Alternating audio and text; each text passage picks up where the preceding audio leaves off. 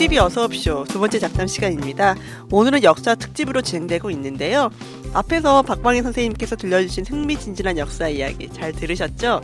이번에는 저희가 각자 역사 관련된 특들을 한 권씩 가져왔는데요. 한 권씩 소개해드리도록 하겠습니다.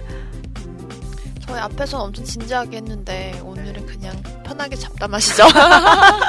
어, 네, 이번에는 좀 편하게. 네. 그런데 제가 우리가 맨날 회의를 카카오톡으로 하는데 제가 열, 월말에 데이터를 다 써서 카톡을 안 하고 있었거든요. 네. 모르는 사이 많은 얘기가 있더라고요. 네. 저 혼자 진지한 척 골라왔어요. 자, 가볍게 가자 그랬는데. 네, 저희 되게 가벼운 책 어, 가져왔는데. 그 얘기를 못 들었네요, 제가. 그래서. 아, 어려운 척 먼저 할게요. 네, 기대되네요. 예. 예, 오늘 제가 소개할 책은요, 길들이기와 편가르기를 넘어란 책이에요. 지금은 노르웨이 오슬로 대학에서 한국학을 가르치고 계시는 박노자 교수하고 경희대 허동현 교수가 함께 쓴 책인데요. 형식이 좀 독특해요.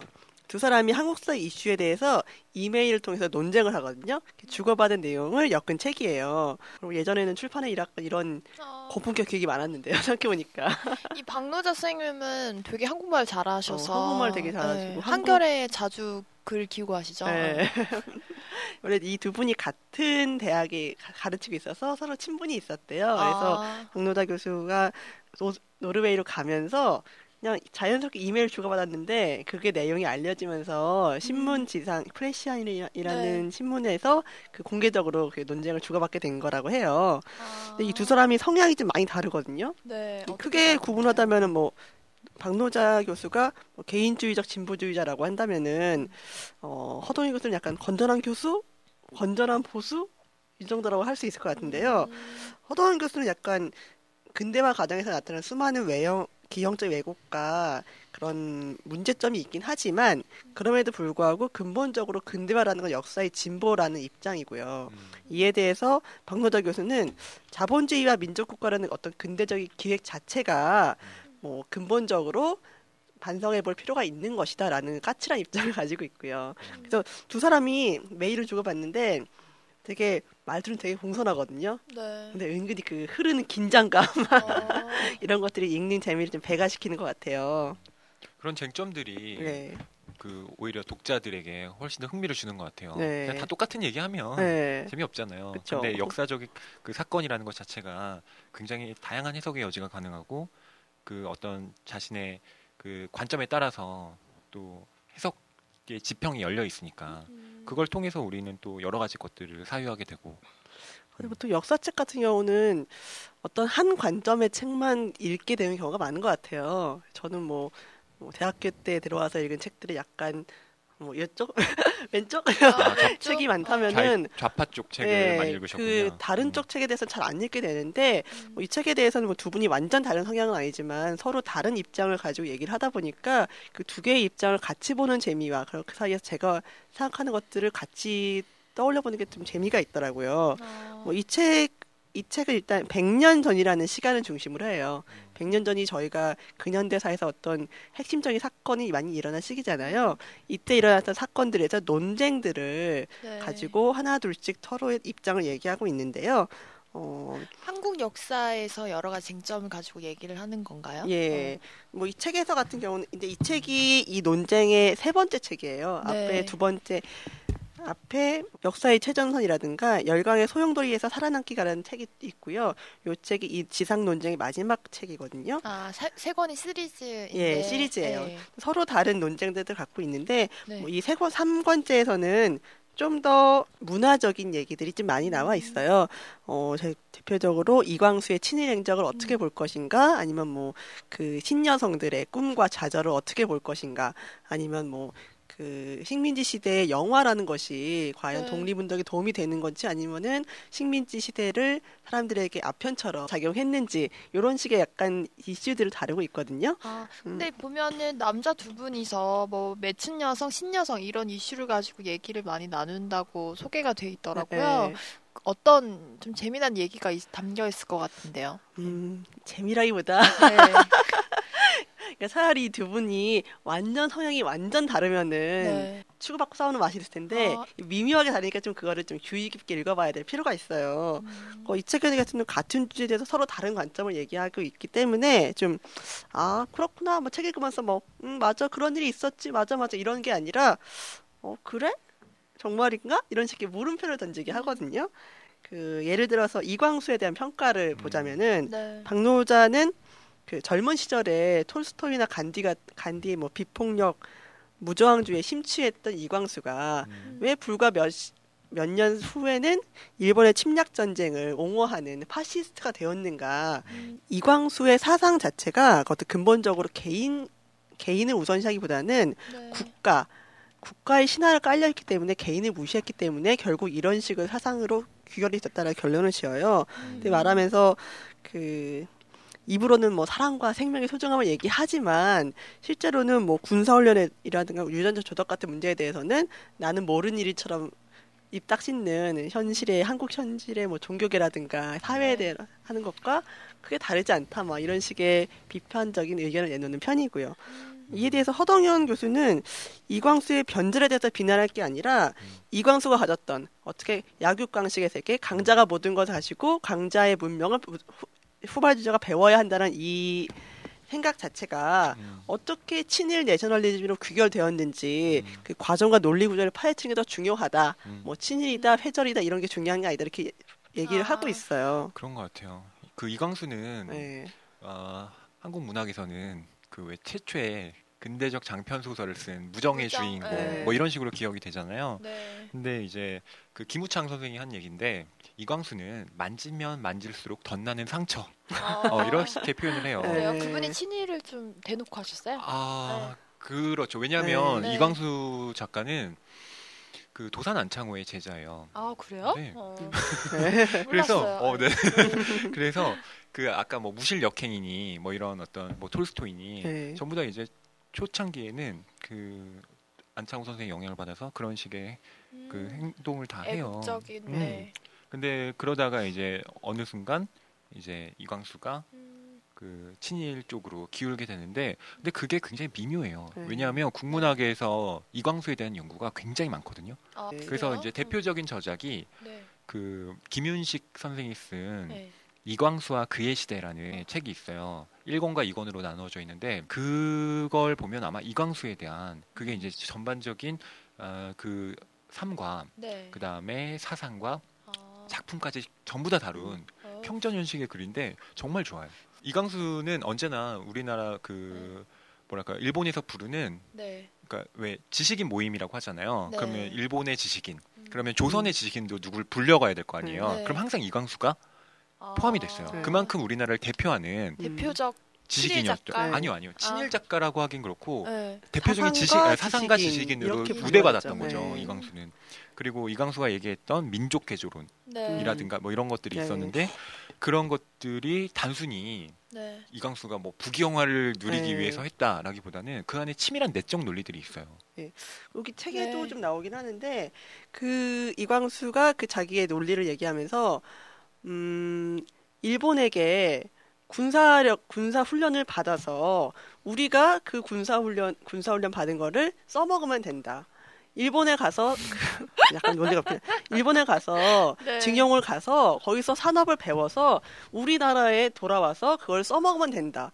이런 식의 논리를 하는 거예요. 그래서 그 책에는 허동현 교수는 네. 우리는 그 배워야 하기 때문에 선진국에게 배워서 돌아와서 우리에게 이용- 이용 하면 된다. 약간 이런 논리가 있거든요. 근데 이제 그게 그 안창호 선생의 무실 역행이라는 게 네. 그 내재적인 힘을 기르자는 거잖아요. 네. 근데 지금 당장 우리한테 기반이 없는데 어떻게 실력을 키울 그쵸? 것이냐. 네. 그건 안창호 선생에 대한 비판하고 똑같은 맥락이에요. 네. 아. 그래서 이광수의 어떤 그 사상적 기반이라는 게 음, 전혀 그 뭐 생뚱맞게 탄생한 것이 아니라 그런 식의 그 어떤 사상적 기반들이 음, 이미 다 마련이 돼 있었던 거죠. 네. 근데 네. 이제 그런 것들이 뭐 일- 일본에서 그 유명한 후쿠자 유키치라고 네. 그 게이오 의숙을 세운 게이오 아, 대학이라고 게이오 있잖아요. 대학? 예, 네. 그래서 일본의 왜 만엔 권 어, 집회에 보면 얼굴이 나 찍혀 있는 네. 그쵸. 음. 그 후쿠자 유키치가 얘기하는 뭐 타라 입구 음. 아시아를 벗어나서 일, 그 이제 일본이 나아가야 된다. 어. 뭐 이런 식의 이제 논리를 펼치는데 뭐 그런 것과 다 연동이 되면서 네. 그 이광수라는 사람이 굉장히 문제적인 인물로 네. 부각되는 거죠. 그러니까 이광수는 해방 후에 반민특위에서 신문을 받았거든요. 친일 행위로. 네. 근데 이렇게 말을 해요. 나는 민족을 위해 친일했다. 민족을 위해 친일을 네. 했다. 음. 그래서 내가 걸은 길이 정경대로는 아니오만은 그런 길을 걸어 민족을 위하는 일도 있다는 것을 알아주어라고 당당하게 말해요. 소위 말해서 이렇게 소신을 굽히지 않은 확신범인 거죠. 아. 자기는 이 길이 옳다고 믿었기 때문에 친일을 했다라고 말을 하거든요. 아. 예, 그래서 이 책에는 그런 왜 이 사람이 그런 식으로 친일을 하게 됐는지를 그런 사상적 구조를 네. 따라가 보는 게 더 중요하다라는 얘기도 하고 있고요. 그래서 그분은 친일 활동으로 인해서 좀 얻은 이득이 있나요? 어, 책에서 이런 것도 있어요. 그 네. 박노조 교수가 비판하는 내용 중에 하나가 네. 그 식민지 시대 대부분의 농민과 노동자들은 정말 비참한 생활을 하고 있는데 어, 이광수는 집에 그 피아노가 있고 음, 뭐 이렇게 멋진 서재에서 책이 잔뜩 꽂혀 있는 데서 부르주아적 삶을 살았다 이런 데서 비판하는 지점도 있거든요. 음, 거기에 대해서는 좀, 좀 자세한 얘기가 있어야 되겠지만 뭐 아무튼 이 두 두 사람의 입장차, 견해차를 보면서 과연 어떤 것들이 저- 역사를 보는데 어떤 것들이 중요한 맥, 맥락이 되고 나는 과연 이런 시점에서 어떤 걸 선- 어떤 얘기를 하고 싶을까에 좀 생각을 하게 되는 것 같아요. 음. 저가 이 책을 가지고 온 거는 좀 어떤 게 진실이다 이런 얘기가 아니라 역사에 대해서 이렇게 하나 입장을 가지고 좀 생각을 해보는 게 필요할 거라는 생각이 들어 책을 갖고 왔는데요. 뭐 이 책은 사실 박노자 쪽에서 먼저 문제를 제기하면은 허동현 교수가 거기서 이제 반론을 제기하는 형식이라서 음. 딱 읽어보면 박노자 쪽이 약간 밀리는 느낌이 있긴 해요. 어, 그래요? 어. 형식의 문제죠, 형식의. 음. 음, 하지만 두 사람의 논점을 꼼꼼히 읽어보고 나서 그 사이에서 자기만의 결론을 내려본다면은 이 책을 읽는 가장 훌륭한 독법이 될 것 같긴 하네요. 음. 저는 좀 너무 무거운 거 가져와서 좀 죄송하네요. 아니 근데 뭐 그렇게 무겁 기만 네. 한 책은 아닌 것 같아요. 네. 의미가 확실히 여러 것 가지 주제를 다루고 있기 때문에 오히려 근대의 역사를 파악하는 데 도움이 네. 될것 같고요.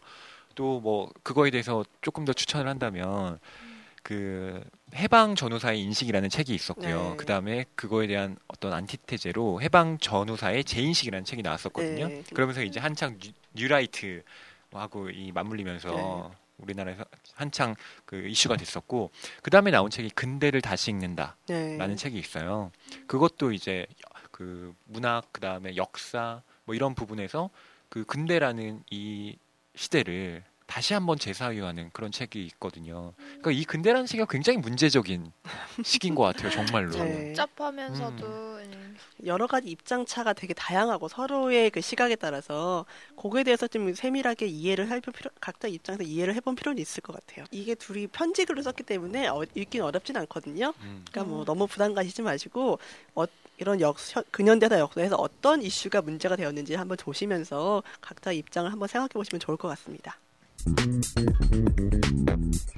책 좋아하는 분들 모두 어서 오세요. 이곳은 북TV 어서 옵쇼입니다. 뭐 허희 씨는 어떤 책 가지고 오셨나요? 예, 저희가 그 회의를 할 때 그 첫 번째 주제가 네. 좀 진지하니까 두 번째에서는 네. 좀 가볍게 가자라고 네. 얘기했는데 네. 저는 진짜로 가볍게 준비했어요. 좋아요. 어, 네. 왜냐면 황교익 그리고 정은숙 작가님이 아, 2013년에 올해 아, 3월에 낸 책인데요. 서울을 먹다라는 음. 책입니다. 아 진짜 서울을 막 먹는 게 아니고요. 음식에 관한 얘기입니다. 예. 부제가 이렇게 붙어 있어요. 네.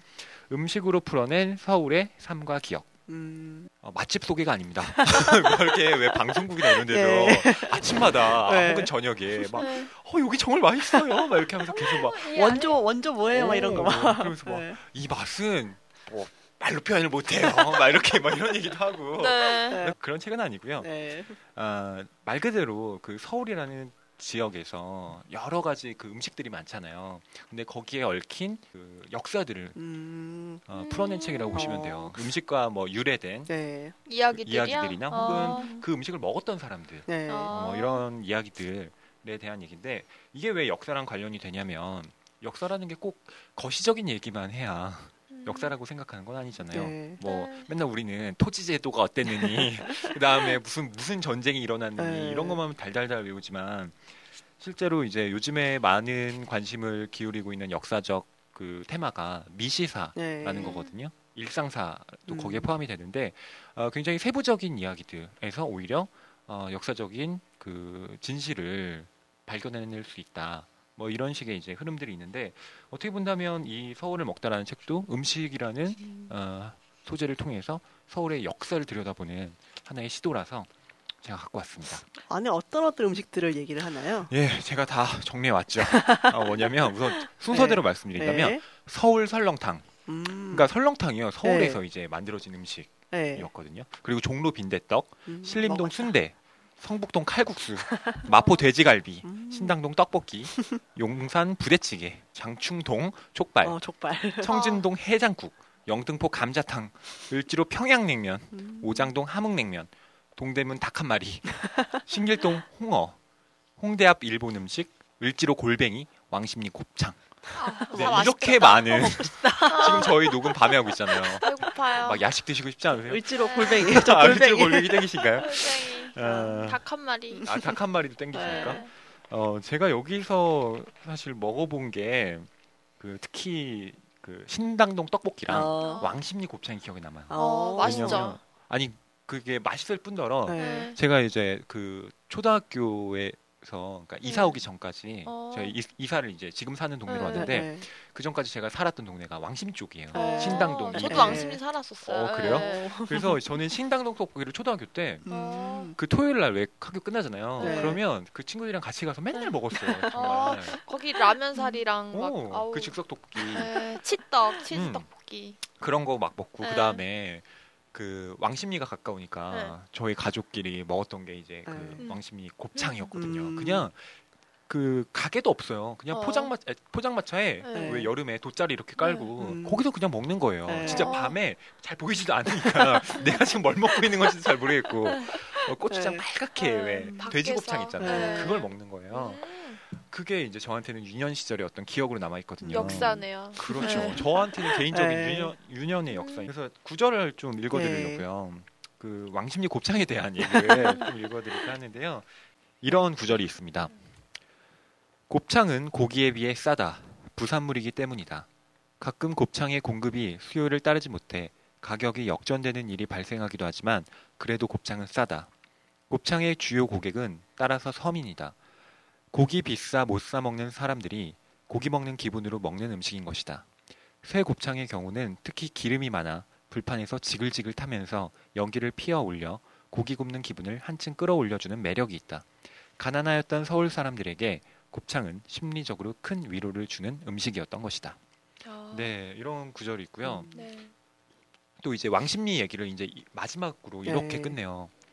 왕십리 마츠코바 사람들도 사대문안 사람들처럼 1960에서 70년대 아니 그보다 더 오래 전부터 어쩌면 일제 강점기 때부터 곱창을 먹었을 것이다. 서울의 여러 곱창집이 사라져갔으나 왕십리에서는 곱창이 사라질 수가 없었다.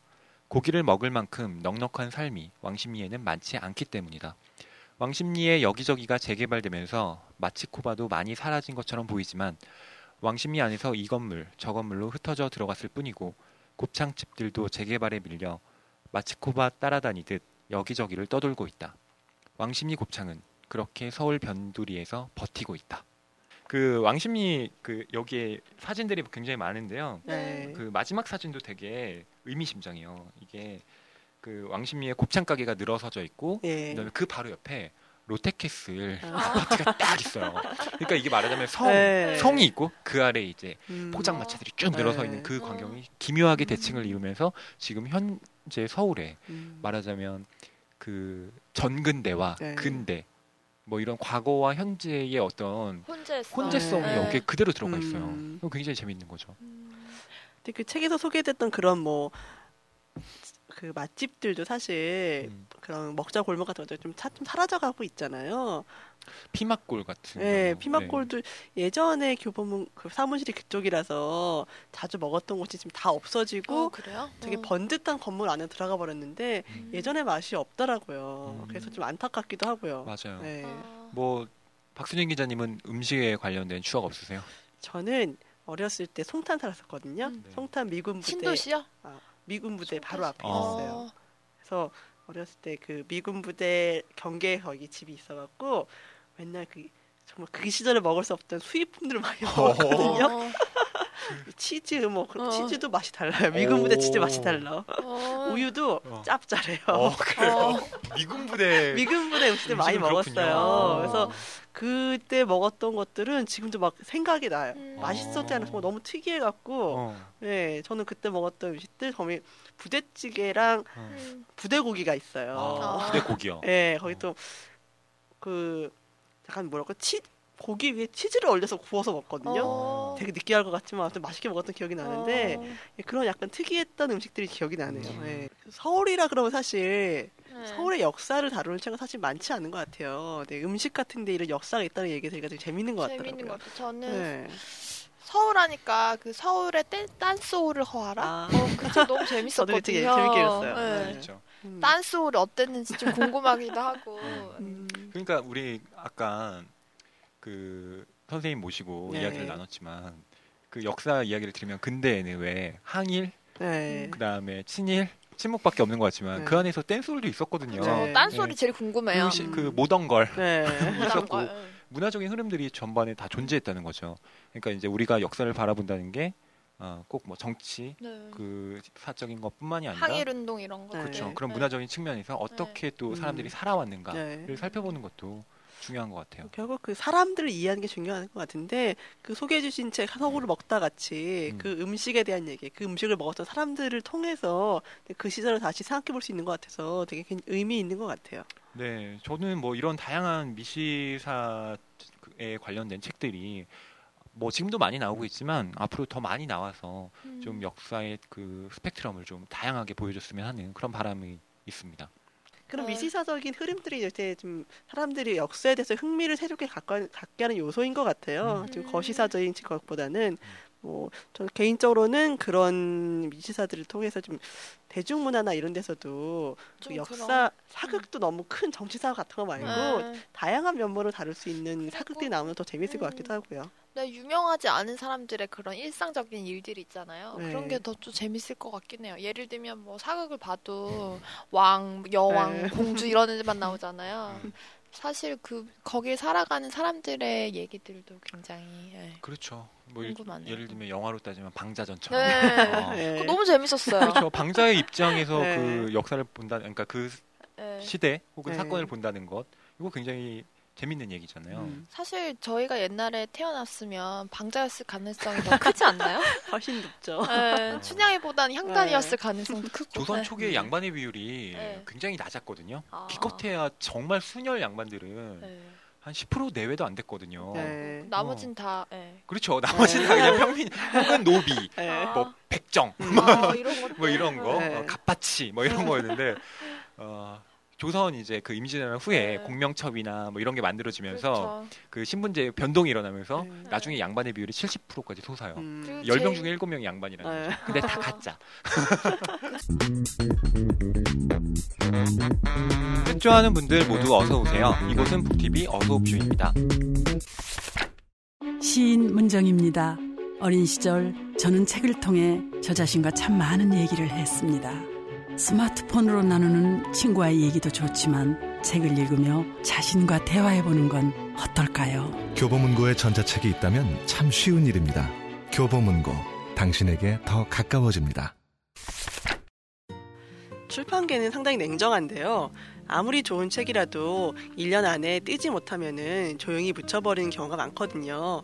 저희가 그렇게 사라져버린 책- 좋은 책들에게 두 번째 기회를 주기 위해서 새로운 코너를 하나 만들었어요. 신간도 아니고 베스트셀러도 아니고 고전도 아니지만 숨어있는 좋은 책을 찾아 소개해드리는 코너 이름하여 좋은 책 찾기입니다. 앞으로도 꼭꼭 숨은 책들을 귀신같이 찾아서 소개해드릴게요. 앞으로 많이 기대해주세요. 어, 숨은 책 찾기 첫 번째로 소개해드릴 책은 카피라이터 노진희 씨가 쓴 35가지는 연습이다라는 책입니다. 2012년 2월에 출간된 책이고요. 분류를 하자면 여성 자기개발에 속하긴 하는데요. 꼭 여성들에게만 해당되는 책은 아니고요. 35살 즈음에 계시는 남녀 모두에게 유효한 책이 될 것 같아서 추천해봤습니다. 어, 12년차 카피라이터인 저자가 어느 날 다른 팀으로 느닷없이 발령이 났대요. 근데 그것만 해도 충격인데 더 큰 문제는 지금 팀에서 나가는데 갈 팀은 결정이 되지 않은 거예요. 한마디로 붕 뜬 상태가 된 거죠. 보통 사람들이 대학만 가면 취업만 하면 서른만 남으면 인생이 좀 더 순탄하게 갈 거라 생각을 하잖아요. 그런데 서른다섯이 돼서도 인생이 여전히 불안과 좌절의 연속이라는 사실이 사람들에게 두려움과 막막함을 느끼게 하는데 저자는 이때 자신을 돌아봤대요. 그러면서 부끄럽고 창피한 얘기지만 자신의 이야기가 후배들에게 반면 교사라도 되면 좋겠다는 생각으로 그 자신이 겪었던 실패와 좌절 그런 얘기들을 한 권의 책으로 엮었습니다.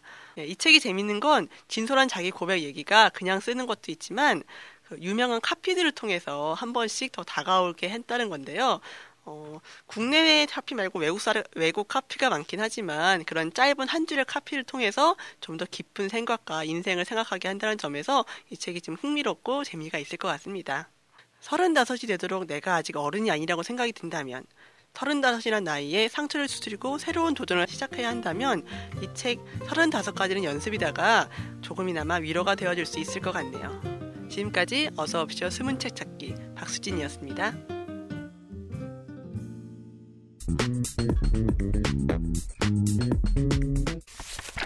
제가 오늘 가져온 책은 간송 전영필인데요. 김영사에서 2010년에 나온 책이에요. 그 간송 전영필 선생의 일대기에 매료된 이충렬 작가가 오랜 고증에서 꼼꼼하게 정리한 책인데요. 그 서점에서 추천 도서를 보고 우연히 구입해서 읽기 시작했는데 내용이 흥미진진해서 이 이야기를 한 편의 드라마로 만들면 대작이 나올 것 같다는 생각이 들었어요. 간송은 전영필 선생님의 호인데요.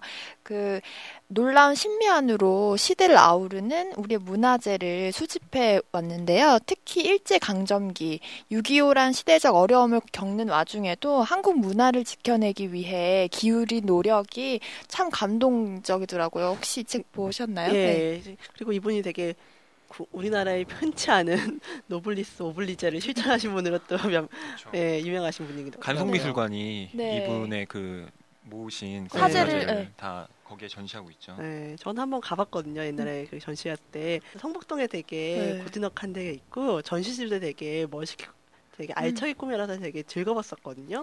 그 미술관을 문 여는 시즌이 있어요. 네. 그때 맞춰서 가지 않으면 전시품 을 볼 수 없답니다. 아, 맞아요. 그래서 이- 그 그런 간송 미술관을 만드신 전영필 선생님의 그 어떻게 해서 그런 일을 하게 됐는지가 책에 자세히 적혀 있는데요. 24살의 나이에 엄청난 유산을 물려받았다고 해요. 일본의 와세다 대학에서 법학을 공부하고 조국에 돌아와서 그 유산을 물려받았는데요. 본인은 그 유산을 가지고 한국과 일본을 오가면서 문화재를 사모았다고 음. 하더라고요. 그 간송미술관에 전시되어 있는 정선, 신용복, 김홍도 작가의 그림들부터 시작해서 삼국시대 불상들, 고려 청자들까지 나라를 빼앗겼던 그 어두운 역사 상황에서도 민족의 어리담긴 문화를 지키는 일이 나라를 강하게 하는 일이다라는 문화보국 정 신을 그 행동으로 옮기며 참으로 놀라운 일들을 해냈던 것 같더라고요. 음, 거의 재산을 거기다 쏟으셨죠, 이게. 네. 어, 그래서 그 전영필 선생님의 이 일대기가 교과서에도 실려 있어요. 어, 아, 그래요? 네, 음, 제가 저도 가르친 적이 있어요. 그래서 기억나요. 그 행동 자체가 후대에도 높게 평가를 받아서 문화 훈장을 받기도 했고 음. 그가 그 지키신 문화재 중에서 훈민정음 해례본 같은 경우는 국보로 지정되기도 어, 했고 1997년 유네스코 세계 기록 문화유산으로 등재되기도 했다는데요. 음, 어 그리고 이분에게는 문화재 공부 스승이 있었는데 오세창이라는 그런 훌륭한 스승이 있으셨다고 해요.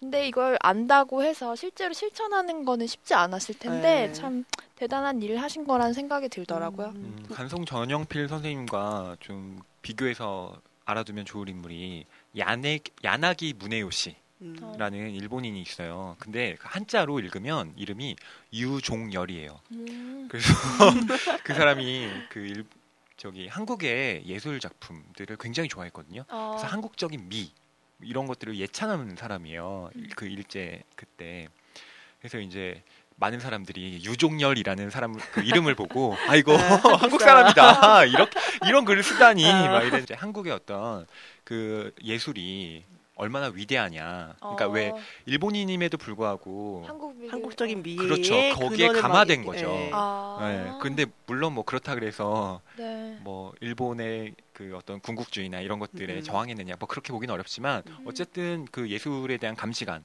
네. 신미하는 또 그 야나, 야나기 무네요시라는 그 사람도 갖고 있었다는 거. 그 특히나 그 일본인들 중에서 한국의 문화재를 그렇게 수집하는 사람들이 네. 한국에 들어왔다는 소식을 소식을 전하면 본인의 땅을 다 팔아서 어. 특히 그 훈민정음 해례본 같은 경우는 그 당시에 기와집 한 채 값이었다고 해요. 음. 그래서 그거를 가져다가 이제 사기도 했었는데 근데 이런 그 아까 박 기자님께서도 말씀하시긴 했지만 부르주아가 부르 그 노블리스 오블리제를 실천을 했던 것 자체가 약간 인생지사가 좀 새옹지마다라는 음. 생각이 들었던 것 중에 하나가 그 해방 이후에 토지 정리를 하면서 네.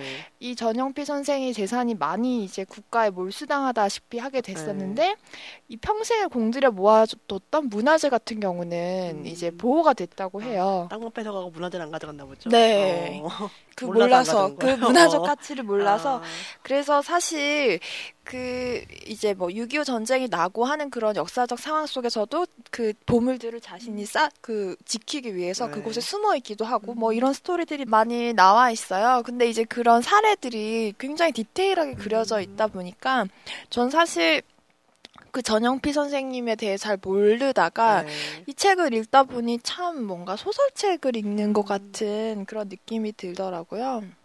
간송미술관의 가장 네. 큰 컬렉션 중에 하나가 그 진경산수화거든요. 저는 그때 진경산수화 그 전시회를 보러 갔었는데 사실 그때는 진경산수화 그런 정선 정선으로 시작하는 진경산수에 대한 그 가치를 네. 처음엔 다시 인식 많이 못했다 그래요 사람들이 그러다가 이 간송미술관을 통해서 전시가 되고 연구가 되면서 그 가치가 많이 알려져서 사람들이 또 많이 찾게 되었다고 하거든요. 아, 그렇게 문화재를 보고 가치를 그 가치를 그 평가하는 그 작업 자체도 되게 중요한데 음. 거기다 컬렉션까지 다 모았으니 돈을 가치 있게 쓸 줄 아는 분이었다는 생각이 들어요. 네. 돈은 사실 같은 돈이라도 어떻게 쓰느냐에 따라서 가치가 달라지는데 어, 간성 전원필 같은 분은 자기의 돈 같은 돈 재산이라도 뭐 땅 사고 뭐 이렇게 배부리는 게 아니라 정말 가치 있는 유산을 남겼잖아요. 많은 사람들이 지금도 그 유산을 보러 미술관도 가고 연구도 할 수 있었던 것 같아서 그리고 네. 이분이 또 학교를 하나 사세요. 학교도요.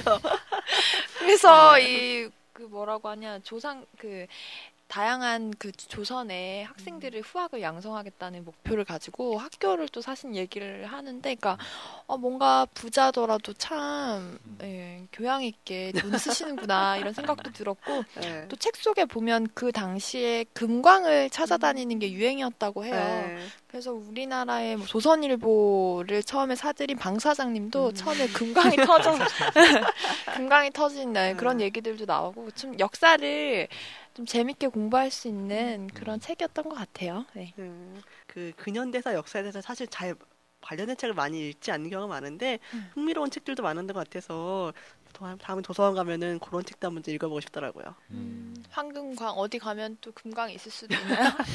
이미 다 팠을까요? 이미 한국에 있는 금관들은 씨가 말랐을 겁니다. 아이고. 그거 있잖아요. 김유정 소설에서 유명한 거 금따는 콩밭. 어, 아, 거기서 그 금 캘라고 계속 땅 파요? 콩밭을 어, 계속 파는데 결국 뭐 아무것도 안 나와요. 그렇죠. 아. 그래서 농사 망하고 어, 그 얘기 나와요. 돈. 일확천금을 노리는 건 네. 한마디로 미친 얘기죠. 저는 뭐 일확천금 네. 전혀 생각하지 않고요. 네. 박수진 기자님한테 재산이 네. 한 500억 있다. 뭐그 그 정도 되겠죠. 네. 그 당시에 그 간송 선생님이 네. 뭐 가졌던 재산이 음, 그러면 뭘 하시겠어요? 저 쓸 거는 좀 남겨놓고 어, 좀쓸 거 이렇게 얼마나? 띄워, 띄워놓고 일단, 네. 나머지는 사실 뭐 저는 큰 욕심이 없는 사람이라 어, 이런 거 한번 해보고 싶었어요. 그래 뭐 저는 책 좋아하니까 네. 도서관 어, 어. 도서관. 나도 나도 책 읽고 사람들의 책 보게 할 수 있는 그런 박수진 것들. 도서관이라. 호루 하나 줘야죠. 호루 하나 딱 멋있겠다가 어. 간성 미술관처럼 뭔가 호루 하나 줘서 이렇게 도서관 하나 놓 어. 괜찮지 않을까요? 아,